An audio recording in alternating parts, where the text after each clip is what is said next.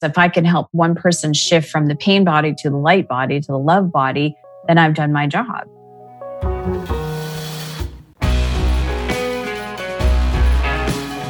Hey, today on the Gravity Podcast, we are here with Christy Whitman. Christy Whitman is a transformational leader, celebrity coach, and law of attraction expert, as well as the two time New York Times bestselling author of The Art of Having It All and Taming Your Alpha Bitch. She is also the author of the international bestseller Quantum Success. Her forthcoming book, The Desire Factor, will be released in April of 2021. Christy has appeared on the news, the Today Show. Sorry, Christy has appeared on the news, the Today Show, the Morning Show, TEDx, and the Hallmark Channel, and her work has been featured in the media in various publications. She's been featured in Goalcast, People Magazine, 17, Women's Day, Hollywood Life, and Teen Vogue, just to name a few. Christy is the CEO and founder of the Quantum Success Learning Academy and Quantum Success Coaching Academy, a 10 month law of attraction coaching certification program. Christy has helped certify over 3,000 life coaches and has helped countless others to unlock their power to manifest. She lives in Scottsdale with her husband, Frederick, and her two boys, Alex and Maxim. And it's awesome to have you, Christy. Welcome. I'm so happy. I'm so gra- grateful that a mutual friend of ours uh, introduced us, and I get to be here with you, Brett. Yes, David Meltzer is the great connector. Yes. And uh, yes, he's a, a, good friend. So uh, awesome to have you. And as you know, when at the Gravity Podcast, we've been really giving people a chance to share their full life journey, their story with the audience. And I know yours is a great one. So I'd love to kind of start at the very beginning and hear uh, kind of how you came into this world and what your early childhood was like, your family, your upbringing, and you know, kind of what might have really stood out from those early years. Well, I was, it's interesting. I'm not living too far from where I was born and raised. I was born and raised in Scottsdale, Arizona, and um, have, a, have a big uh, Italian family. And we spent a lot of time with uh, family on Sundays, having big pasta dinners and all sorts of things like that. Um, I had a sister who was 11 years older than me. And so for for me, when I was about, I want to say five years old, she moved out of the house and um, moved to California. And so it was it was um, what I thought was just normal because I didn't know anything different. You know, I saw grandparents all the time. I had cousins, and my sister, though, was very much a she was a drug addict and she was um, just had a really hard life. And so she, it was difficult to have her kind of come in and out of our lives because she would come home for visits and it would be a very different dynamic. And so there was a lot of shifting and trying to figure out the dynamics of things. I remember as a young kid. And then she would leave and then, then things would go back to normal and then she would come back. And so there was a lot of it was almost like there was two different families that i that i had while i was growing up my mom my dad myself and then my sister would would come back mm-hmm. and so that that's pretty much what it was i mean i you know i my dad was a mechanical engineer and hardest working person I'd ever known. He'd work six days a week and you know try to provide for the family, and he did a he did a very nice job for us. Mm-hmm. Yeah, that's that's interesting. I'm curious the age difference between you and your sister, and kind of how old you were as you started to become aware of her addiction. Well, I was in my, I think it was in eighth grade, and I remember, you know, some of the kids at school were talking about smoking pot for the mm-hmm. first time. And she had come home for a visit, and I said, and she started asking me, "Are any of your friends having sex?" And I was like, you know, oh my god, you know. And then she's like, Are they doing drugs? Are they drinking alcohol? And I said, Well, yeah, there's some kids at school that are smoking pot. Or I think it was in seventh grade. Mm-hmm. And uh, and she said, Well, if you ever want to smoke it with me, I have it, you know, and, and she just had it readily available with her. And um, I said, No, you know, I, I don't want to do that. And but she left me a joint. She goes, just in case, I want you to, you know, if you're going to smoke it, I want you to smoke it with me or smoke this because this is good. Don't do it with your friends. And so she hid a joint in her bedroom. And um, I remember one night my parents were out and I decided to do it by myself because I wanted to figure out what was the big deal. And uh, I was in my house by myself smoking a joint, no idea what to expect. Because I think she she made me smoke it or with her, and it, nothing happened. I was like, I don't get it. So I mm-hmm. thought, oh, I'll try it again. And I was home by myself, and I smoked the whole joint, not knowing what I was doing. And I was sitting there staring at the walls, like totally tripping out because like the veils were just like moving. And I was like, whoa, you know, just freaking out, mm. calling her, going, oh my God. And so that was like my first experience of her kind of pushing, you know, getting me to kind of enter into her world, if you will. And uh, that freaked me out so much that I didn't, I didn't smoke it for a while.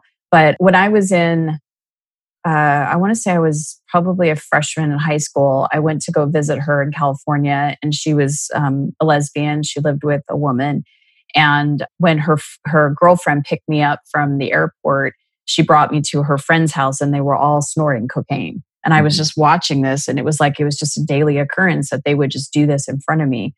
And my sister would do it in the car with her girlfriend, and you know, so it was I was around it a lot when I was with my sister but I didn't realize that it became that it was really a problem or an, a big addiction for her until I was, I remember I was in college and my mom and dad and I were going to visit her in San Diego as we did several times a year.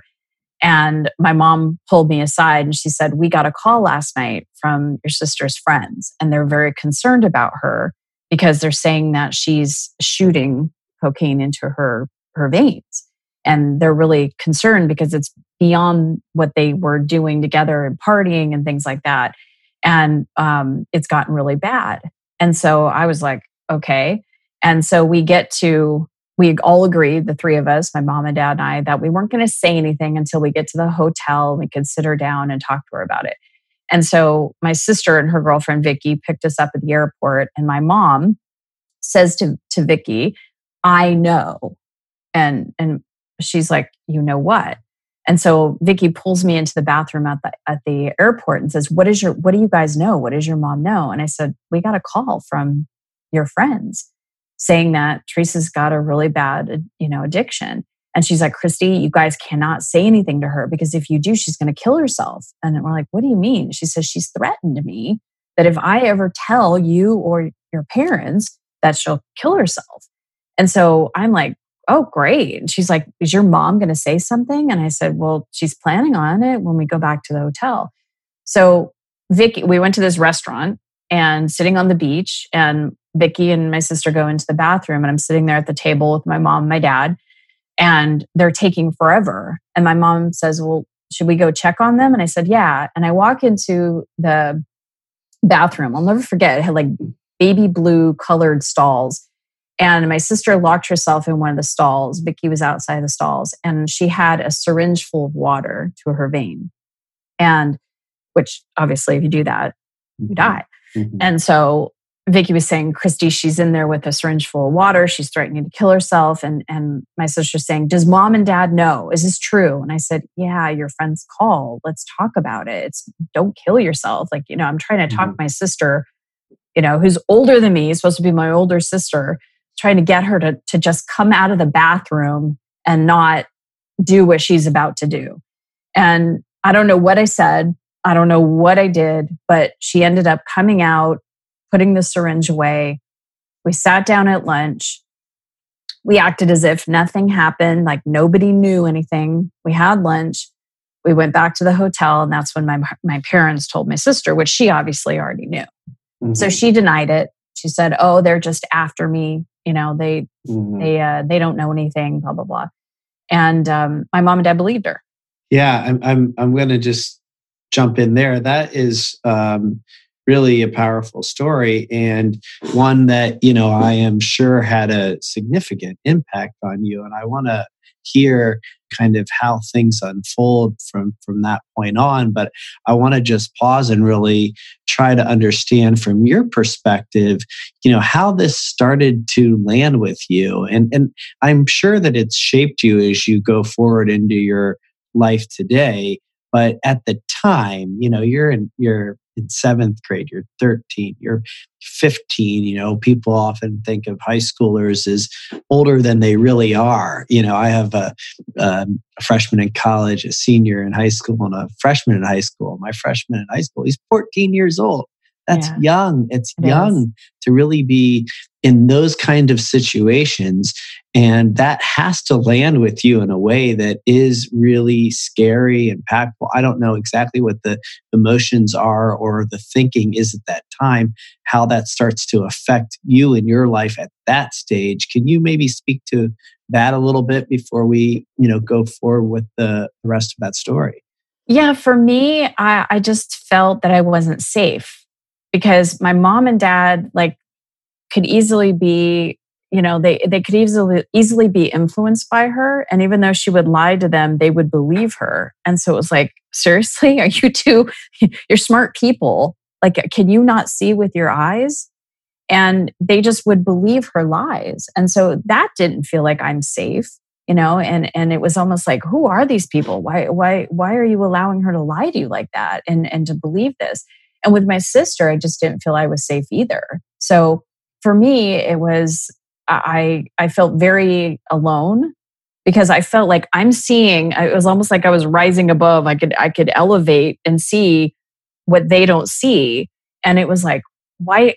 That was, I think, the first time where I really felt like I'm so different from my family. Like they just don't get it. Yeah. And, and I'm curious, you know, aside from being kind of in this enmeshed situation with your sister and i don't know how consuming that was. Uh, what else were you kind of doing with your life at that point? Were you were you focused on your studies? Were you focused on athletics? You know how was kind of the the drug or party kind of stuff um, starting to play out in your own life or or you know what path were you taking kind of separately from what was going on with your sister? Well, at that time, I remember the, the boyfriend I was dating, he would smoke pot and he was involved in, you know, doing, you know, we would go out and drink and, uh, you know, party in that way. But at that point, I wasn't smoking a lot of a pot or it wasn't doing anything like that. But I remember I was very focused. I've always been very driven. And I knew that I needed to and wanted to get a college education. So for me, that was really what was what was you know what i was doing. I worked at a bar i put myself through college my parents paid for the college i paid for everything else my room board you know all that stuff. And so i was really focused because i wanted to graduate with a degree and i wanted to make my own money and i wanted to be successful. So that was the thing that really got me focused and grounded on keeping focused in my own life. That's that's one thing that i always had the ability to do because uh, um, she ended up uh, committing suicide Mm-hmm. And was, this was several years later. But mm-hmm. even at the time when she committed suicide, I remember thinking, okay, she chose, and I even wrote a book about it called Why Did She Choose Suicide? I mean, she chose what she chose. That was her life, it was her decision. How am I going to make my life the best it can be and not let her decision affect my life?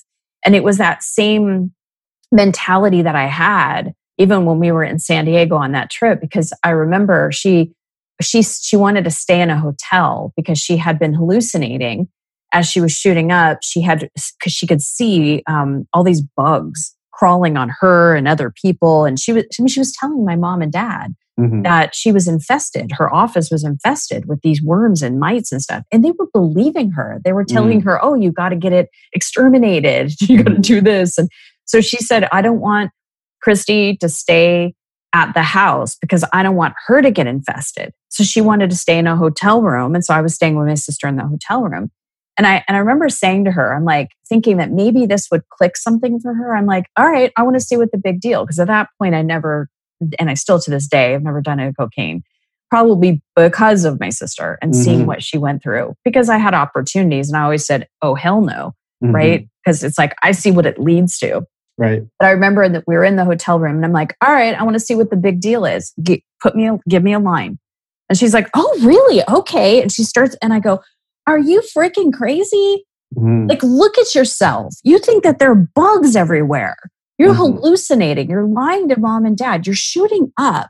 Like, you're not well. And I'm your kid's sister. Mm-hmm. And you want me to do that so I can end up like you? Yeah. And and that was a moment in time where I'm like, she doesn't care about me. Like yeah. I'm not safe with her. Because if yeah. I'm the older sister, I'm thinking she's going to go, oh, hell no, don't touch the stuff. Right. right? She wants right. to include me in the misery and the suffering of it. Sure. Right. So. Misery loves company. Yeah. Uh, especially at that level and with the complexity of family.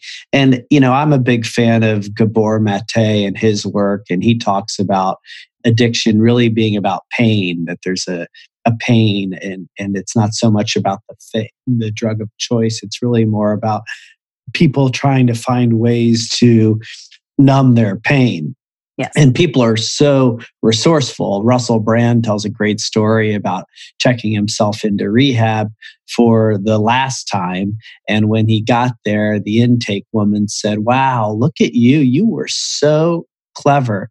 You were so smart and resourceful to be able to use heroin to get you here. Right? That, that, you know, the depths of which people go to to numb that pain do you have a sense did you did you ever um, get to be able to communicate with your parents or your sister or or anyone to understand you know maybe what was underneath the addiction or what is your belief? Do you believe that it was simply once she got started she couldn't stop and it was total substance abuse addiction combination of? Tell me a little bit more about that. Yeah because she wasn't just addicted to cocaine. I mean so so yeah she she ended up seeing a therapist and she actually ended up seeing the movie with uh barbra streisand i'm trying to think of it she's a therapist it'll come to me but this this movie literally she loved barbra streisand so seeing her in this movie completely changed everything for her and she realized i need to go to therapy. And when she started going to therapy she she started becoming more aware she still was doing the drugs. I mean you know i, I remember i went to san diego with her because we started having these in-depth conversations about our parents and about her pain. And i could relate to some of it not all of it but I remember watching her, and she would go from first thing in the morning, drinking a pot of coffee, smoking a bowl, you know, doing a line of Coke, drinking a you know six pack of Diet Pepsi, eating a bunch of sugar, you know sugar candy, M and then starting the whole process all over again and eating a bunch of food. You know, so she was a di- very addictive person to everything and everyone. I mean, she was mm. even codependent, addicted to people, and so you know, this was a, a, common occurrence for her. She was always looking for something to try to make herself feel better. And, and yet she was very addicted to the actual substance of it too. But I remember sitting there in this hotel room. We was sat there for an entire weekend, barely left the hotel room. And, you know, and this is after that initial conversation of her getting, you know, the realization that she was shooting up and everything. And we just had these great conversations about what she was learning about herself and kind of the pieces that were falling into place for her and that's when she started like watching oprah and started you know uh, listening to and reading all the people that oprah would have on you know as oprah was going through her recovery my sister would buy you know Jeanine, Geneen Roth's on you know when food is love and debbie ford's information and marianne williamson and you know all these different people that she would then talk to me about. And so mm-hmm. that's one of the best things about it is that I got to be introduced to that awareness and that work out of pretty you know fairly young age i remember she bought me my first personal development book by barbara deangelis when i was in college mm. right and so I, I read it and you know that sort of thing but i really wasn't into personal development at that point but it was like she was always introducing me to different concepts and what I would listen as she was learning about herself and you know and and those were my best conversations with her. Yeah and and i'm a big believer this has actually been coming a lot uh, coming up a lot for me and uh, a part of the work that i'm doing in my life and it's really um, in large part really the point of this podcast is because I do believe this is just my worldview that everything is kind of happening in a divine architecture of which you know is for our benefit and serving us always. And when I look back at my own life, the things that were often um, really challenging, or you might say is difficult, or things you would have rather not happened, every one of those things has served me very well. There was a, a real profound learning that was exactly what I needed. And I'm really very grateful for, for having. And, and I know kind of as I see the trajectory of your work, um, those early pings of that kind of personal growth world had a, a, significant impact, maybe way more than you realized at the time. Oh, uh, absolutely. Uh, yeah. Yeah. Yeah. I mean, I, I know that I do now what I do because of that. And, you know, I even said when I first started out, it's like I became so dedicated to healing myself because I didn't want to be like my sister. Yeah. And so when I started doing this work, it was like, I'm doing this for those people that feel as though my sister had felt. Because if I can help one person shift from the pain body to the light body to the love body, then I've done my job. And mm-hmm. I'm gratefully have been able to help thousands of people do that. So, which is very rewarding and very, I, feel very much on purpose. And I'm very grateful, as you said. It wasn't fun going through it, Sure. You know, and my, my parents actually the other day they were cleaning out their stuff because we're um, going to move them into a different uh, smaller house and uh, they found some things that we cleared from my sister 24 years ago my mom still had her wallet mm-hmm. and so things came up from them the other day and it's like it's it is a pain like no other when you try to raise a child in some way i can't even understand nor do i want to i don't want to have ever that kind of pain where you try to raise a child the best you can. And my dad, when this happened, said ultimately can't protect them from themselves. Yeah. Yeah. And and I want to get to the work that you're doing, but I want to just stay with this subject with your sister.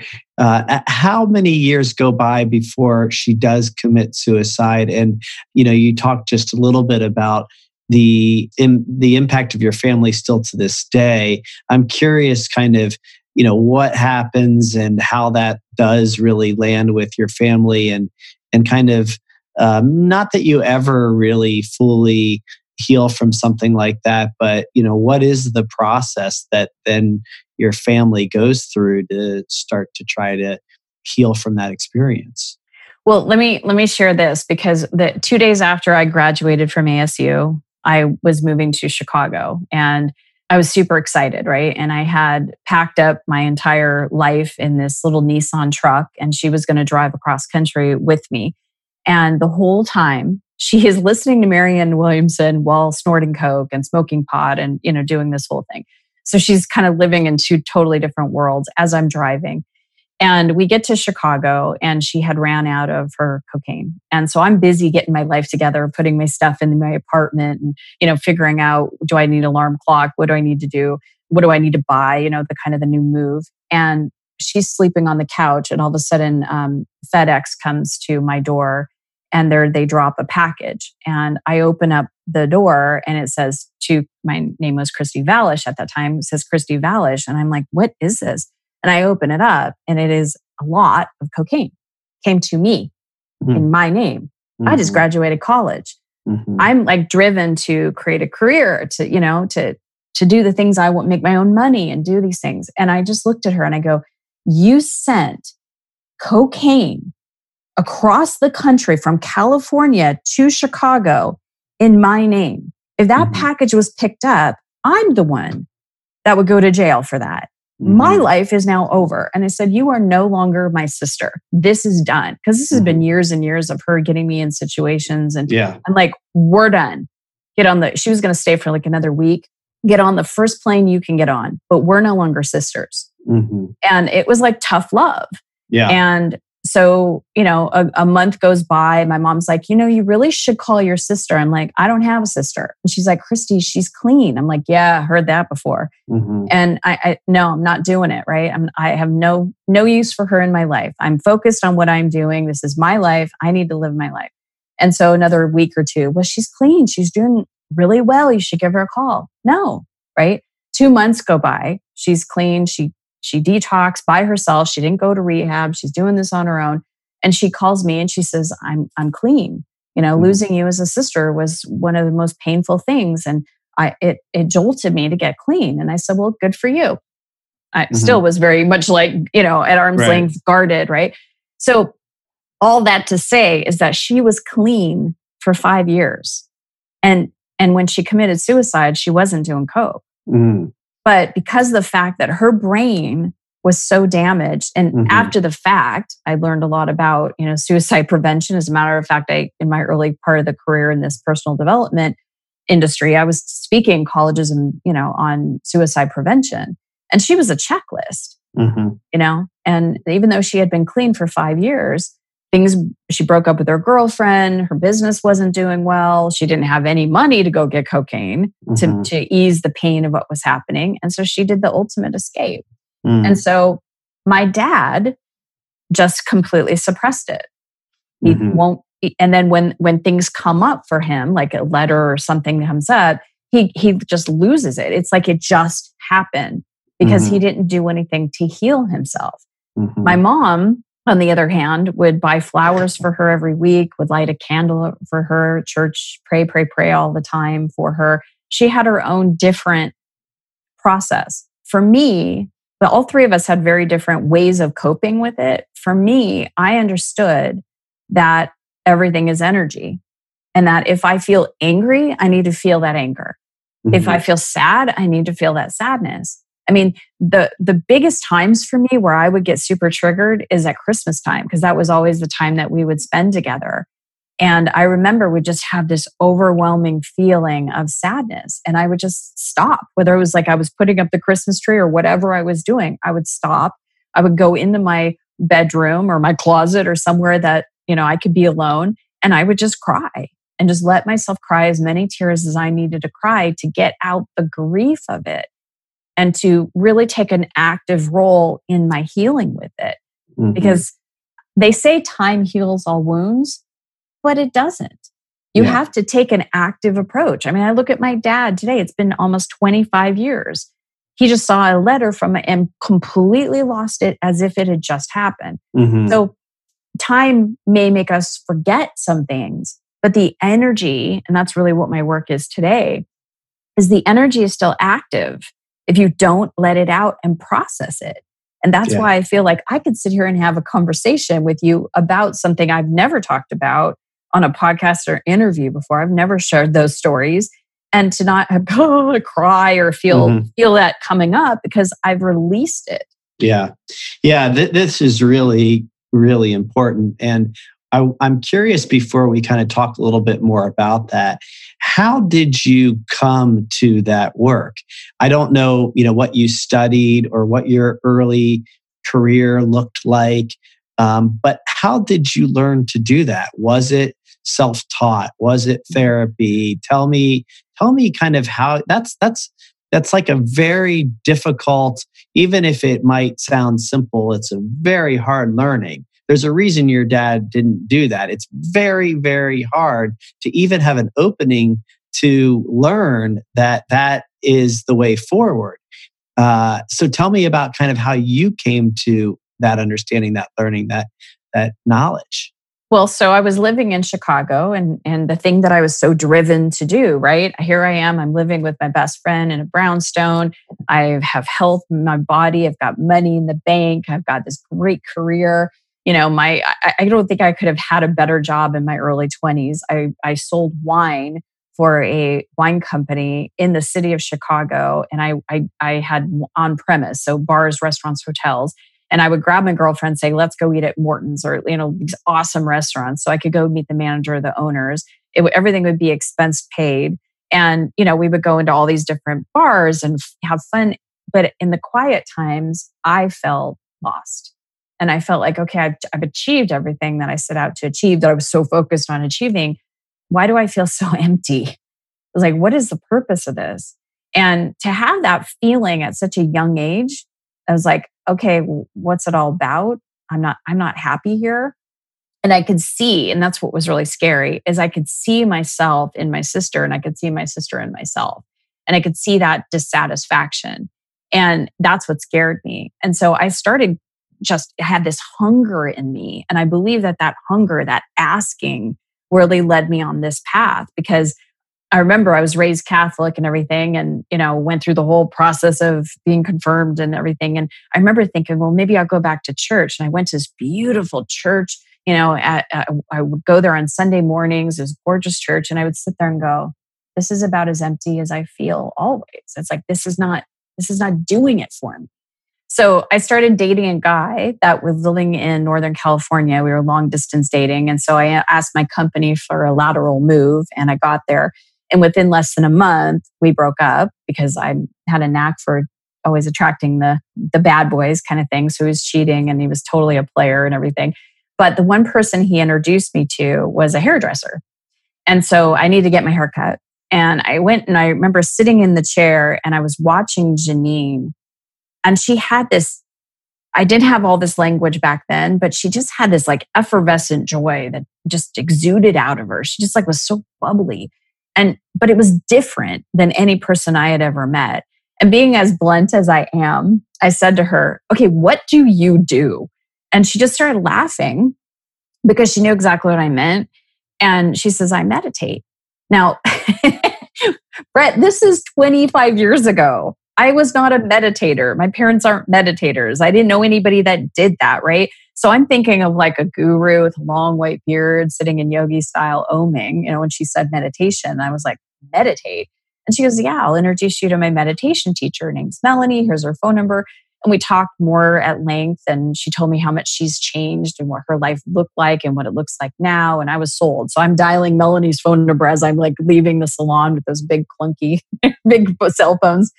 And um, within a week, I enter into Melanie's house and it's full of like the, you know, new age music and there's candles everywhere and, you know, statues and crystals and, and all. And I'm like, where am I? This is so bizarre. And so we sat down on the floor on cushions, you know. And the first thing she says to me, now this is before internet, this is before a lot of books were out there. This is definitely pre secret. I mean, all this stuff. We're talking 25 years ago. She says to me, You create your own reality. And there was something in me that just went, Yes, that's true. I'd never heard that before. It was such a place of connection and it was like spiritual truth was going oh you know it was just this oh my god that's true. Right?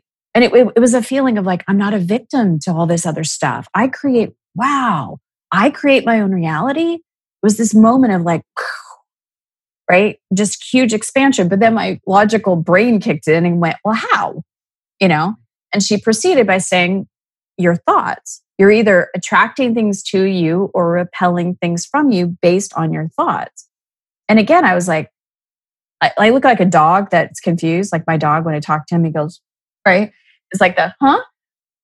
What do you mean my thoughts? My thoughts are my thoughts. I mean, I knew I could change my mind. I don't want to wear this. I want to wear that. I don't want to go here. I want to go there. But my thoughts are my thoughts. Yeah. And explain that for people that, you know, maybe are still kind of uh, waking up to that concept or maybe struggling with it in, in some way.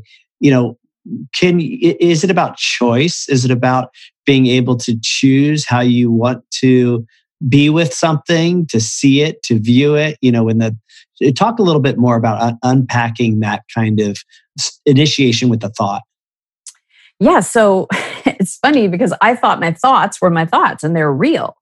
But our thoughts are just thoughts, and we are the observer of those thoughts. So, yes, it's always about choice. We have been endowed with a thing called free will. And with free will, we get to choose our thoughts. If you're not aware of that, like I wasn't, I was like, choose my thoughts. Well, I just think what I think. Mm-hmm. I mean, I can change them. And that's really where my first step was is Melanie said to me, just go home, go about your day, but watch what you say inside of your head. Watch your thoughts. And that was the first time I ever did that. And I realized how negative my thoughts were. Mm-hmm. I was so condemning and critical of myself. I mean, every little thing, whether it was like I looked in the mirror, look how fat your legs are. It was like, well, that's mean. Mm-hmm. You know, why yeah. are you doing that? Why are you doing that? You're not going to succeed at that. mm-hmm. Like that's going through my head all the time. Mm-hmm. Right. Or not even just the way I thought about myself, what I thought about stranger walking down the street, the way I thought about God, the way God felt about me, mm-hmm. you know, just the whole, everything. It was so, I was so mired in negative thinking. You know, I often hear from people that I, I totally agree with what you're saying, and I think it's a um, very clear it's very clear for me, but it's also very difficult. It's a it's a practice. That's a very hard thing to even hear your thoughts and to realize that um, they're just thoughts. Right? Oftentimes, those thoughts are just unconsciously running us, and yes. we're not even stopping to listen to them. We think that that is who we are, and then we're living into that. And and what people often say that are living into that, they'll say well, it's not a choice. There's certain realities you know that, that these things are true. They're not debatable. And they, they they can't really grasp that there's another way to look at it that the there's another way to be with it that that isn't about ignoring reality. It's not about kind of suppressing the truth. It's actually about choosing what truth you really want to create for yourself but but you know do you also kind of hear that in your work is the kind of pushback and and maybe talk time. a little bit about you know how you've moved through that from that negative thinking and you know came to making a different choice well, yeah. So I, the the biggest law for me to understand, which really helps people under, understand this as well, is the law of sufficiency and abundance. Because we do have thoughts or feelings or emotions or perspectives that are based in limitation or you know very lack filled or limit you know uh, scarcity uh, suffering drama chaos right? I grew up with that. My life was full of drama. And if i wasn't solving a problem i mean my mom still to this day goes well the problem is right? She's always so focused on the problem or what, what the issue is or the, my first book called perfect pictures it was about all these things are great but the problem is the one thing that's not right that needs to be fixed that's where the focus was. A lot of us do that where we're focused on the lack. If we're focused on lack, which always feels bad, never feels good, all of the emotions of worry, fear, doubt, everything, sadness, disappointment is all in this, the spectrum of lack. On the other side of the spectrum is abundance. That's where all the good feelings, joy, freedom, prosperity, success, you know, purpose, passion, all excitement, all of that is over there. Well, what we know now is that everything is energy and that all energy carries a vibration. And that vibration goes out into the universe and collects more of itself. That's how our universe works and brings it into our reality. If we're in lack, we're going to continue to see perpetual abundance of lack because we're in an abundant universe. So people will look at the lack and go, how can you say, look, think positive? I've got debt. I've got issues. I've got problems. Yeah, all of that got created before it became a reality. Your past thinking got you here. So, unless you want to continue to create that reality, you got to shift your perspective. What's a better feeling thought from that place? What's a different perspective? Instead of focusing on the problem, what are the options? What are the solutions? What are the better choices? And that's not easy work because you're so, this is the reality. And to literally shift away from the reality, you have to be willing to do that and to not, not do it for a minute. You have to consistently shift because there's momentum. There's past beliefs and thoughts and emotions that are going towards the reality of what we don't want and the, the evidence of the lack. So you have to work with now shifting the momentum to what you do want and why you do want it and how you do want to feel.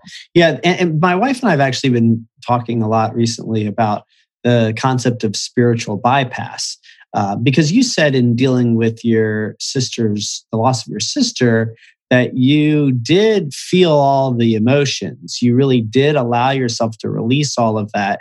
And I think that sometimes people get a little confused with the kind of secret you know manifestation how do you want to um, choose your thoughts and choose the abundance right? That sometimes people skip over the emotions that are necessary to be felt and released before they go to that.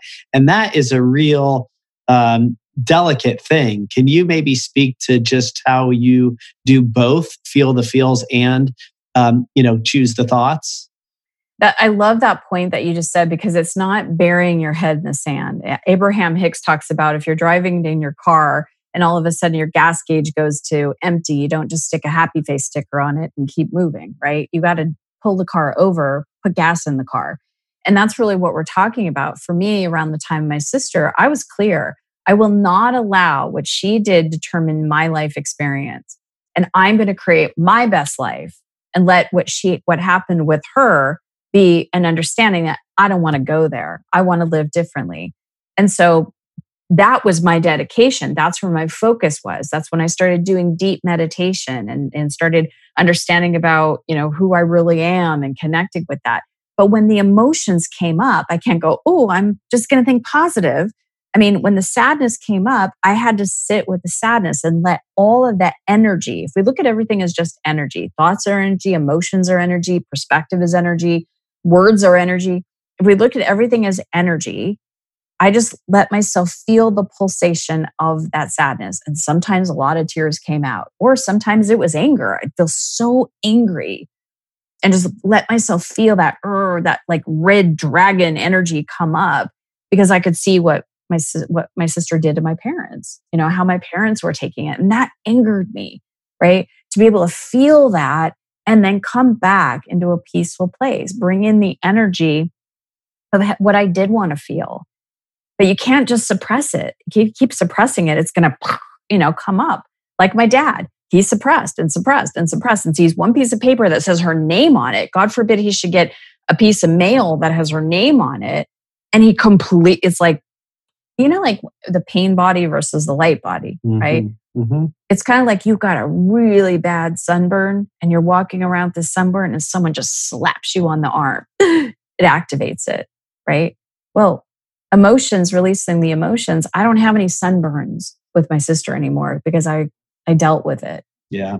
Yeah, well, good for you and it sounds like the the meditation being kind of the first of the tools that comes in and kind of kicks this off which was true for me too. I learned to meditate uh, about 20 years ago and at the time it's an interesting thing because I like you, you know, had um, really not much understanding of what it was. It felt like it kind of came to me as most of this stuff does and um, wasn't something that I was really open about because it was still very stigmatized. But I still hear today common uh, that people struggle really with meditation. They still have a lot of um, kind of you know beliefs about what it is or they're not good at it or it's hard.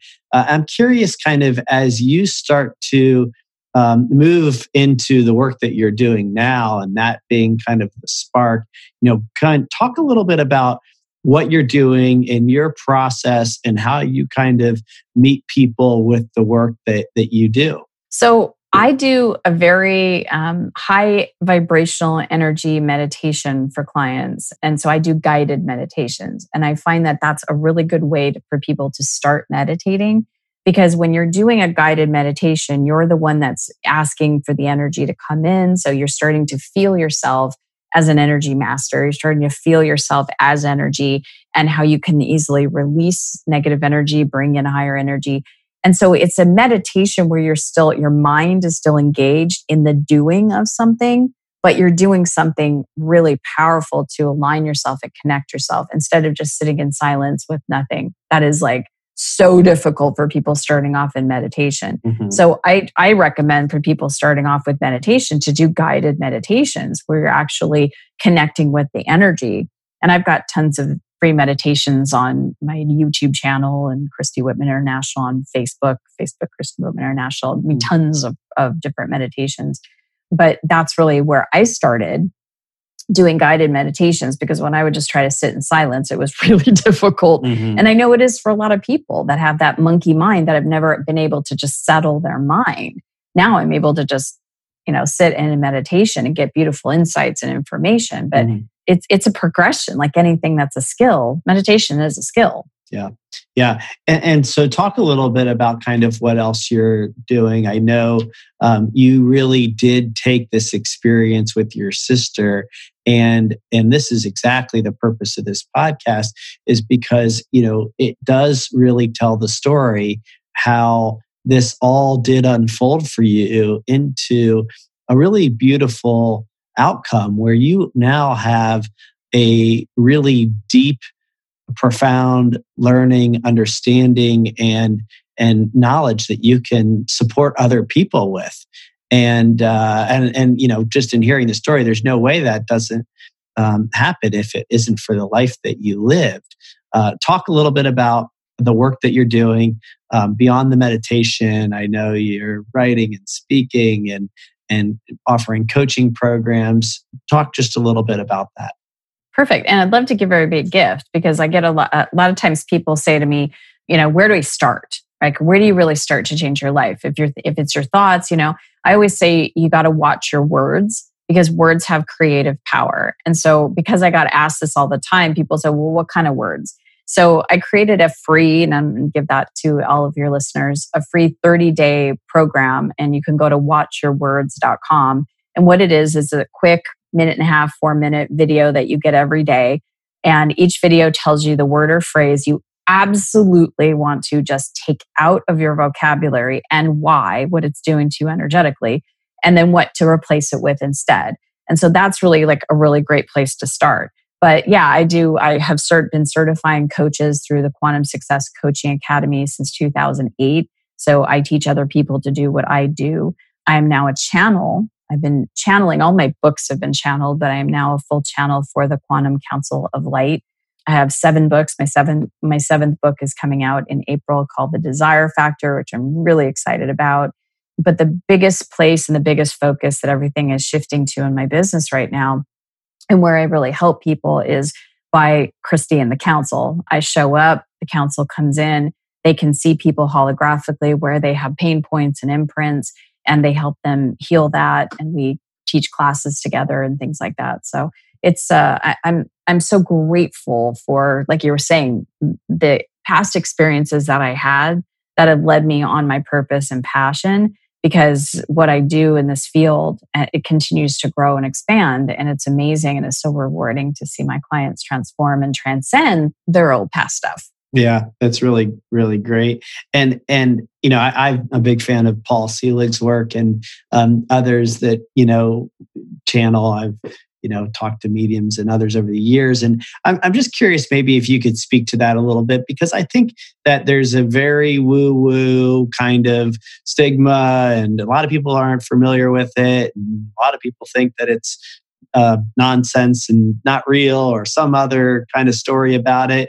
Um, maybe you can talk about it because as you kind of bring in the 30 day the words the language there's a lot of real practical easy bite sized wisdom that is in there that isn't so woo woo, but it gets a little kind of mucky and, and easily dismissed. So maybe you could just speak to that in our kind of final few minutes.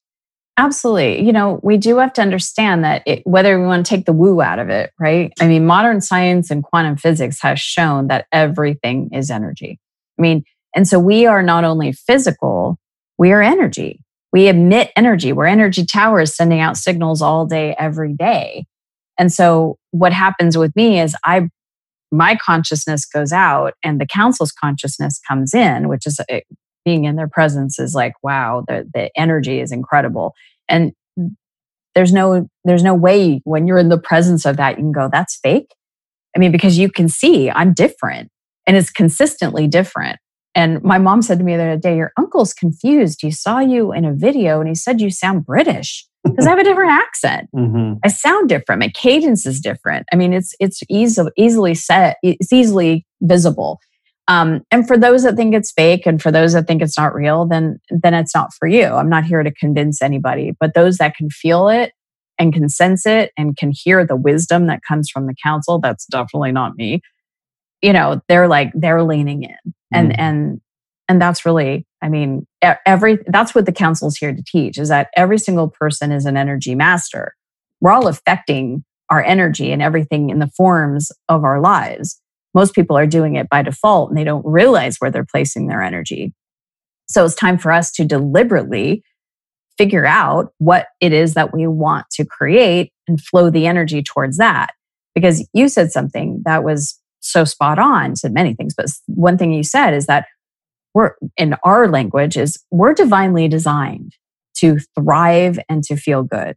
I mean, we there is a blueprint, just like every human being. None of us are walking around with beaks or tails. We have two arms, two legs, one brain, one spinal cord, one heart. It's a blueprint. Well, just how we have our physical blueprint, there's an energetic spiritual blueprint of health and well being. We're designed to have health and well being, designed to be abundant, designed to have co creation and create projects and businesses and things that we love and, and to have it be successful. We're designed to have every single one of our relationships, doesn't matter if it's with a mother in law or next door neighbor or who it's with, to be loving and supportive. That's our divine design.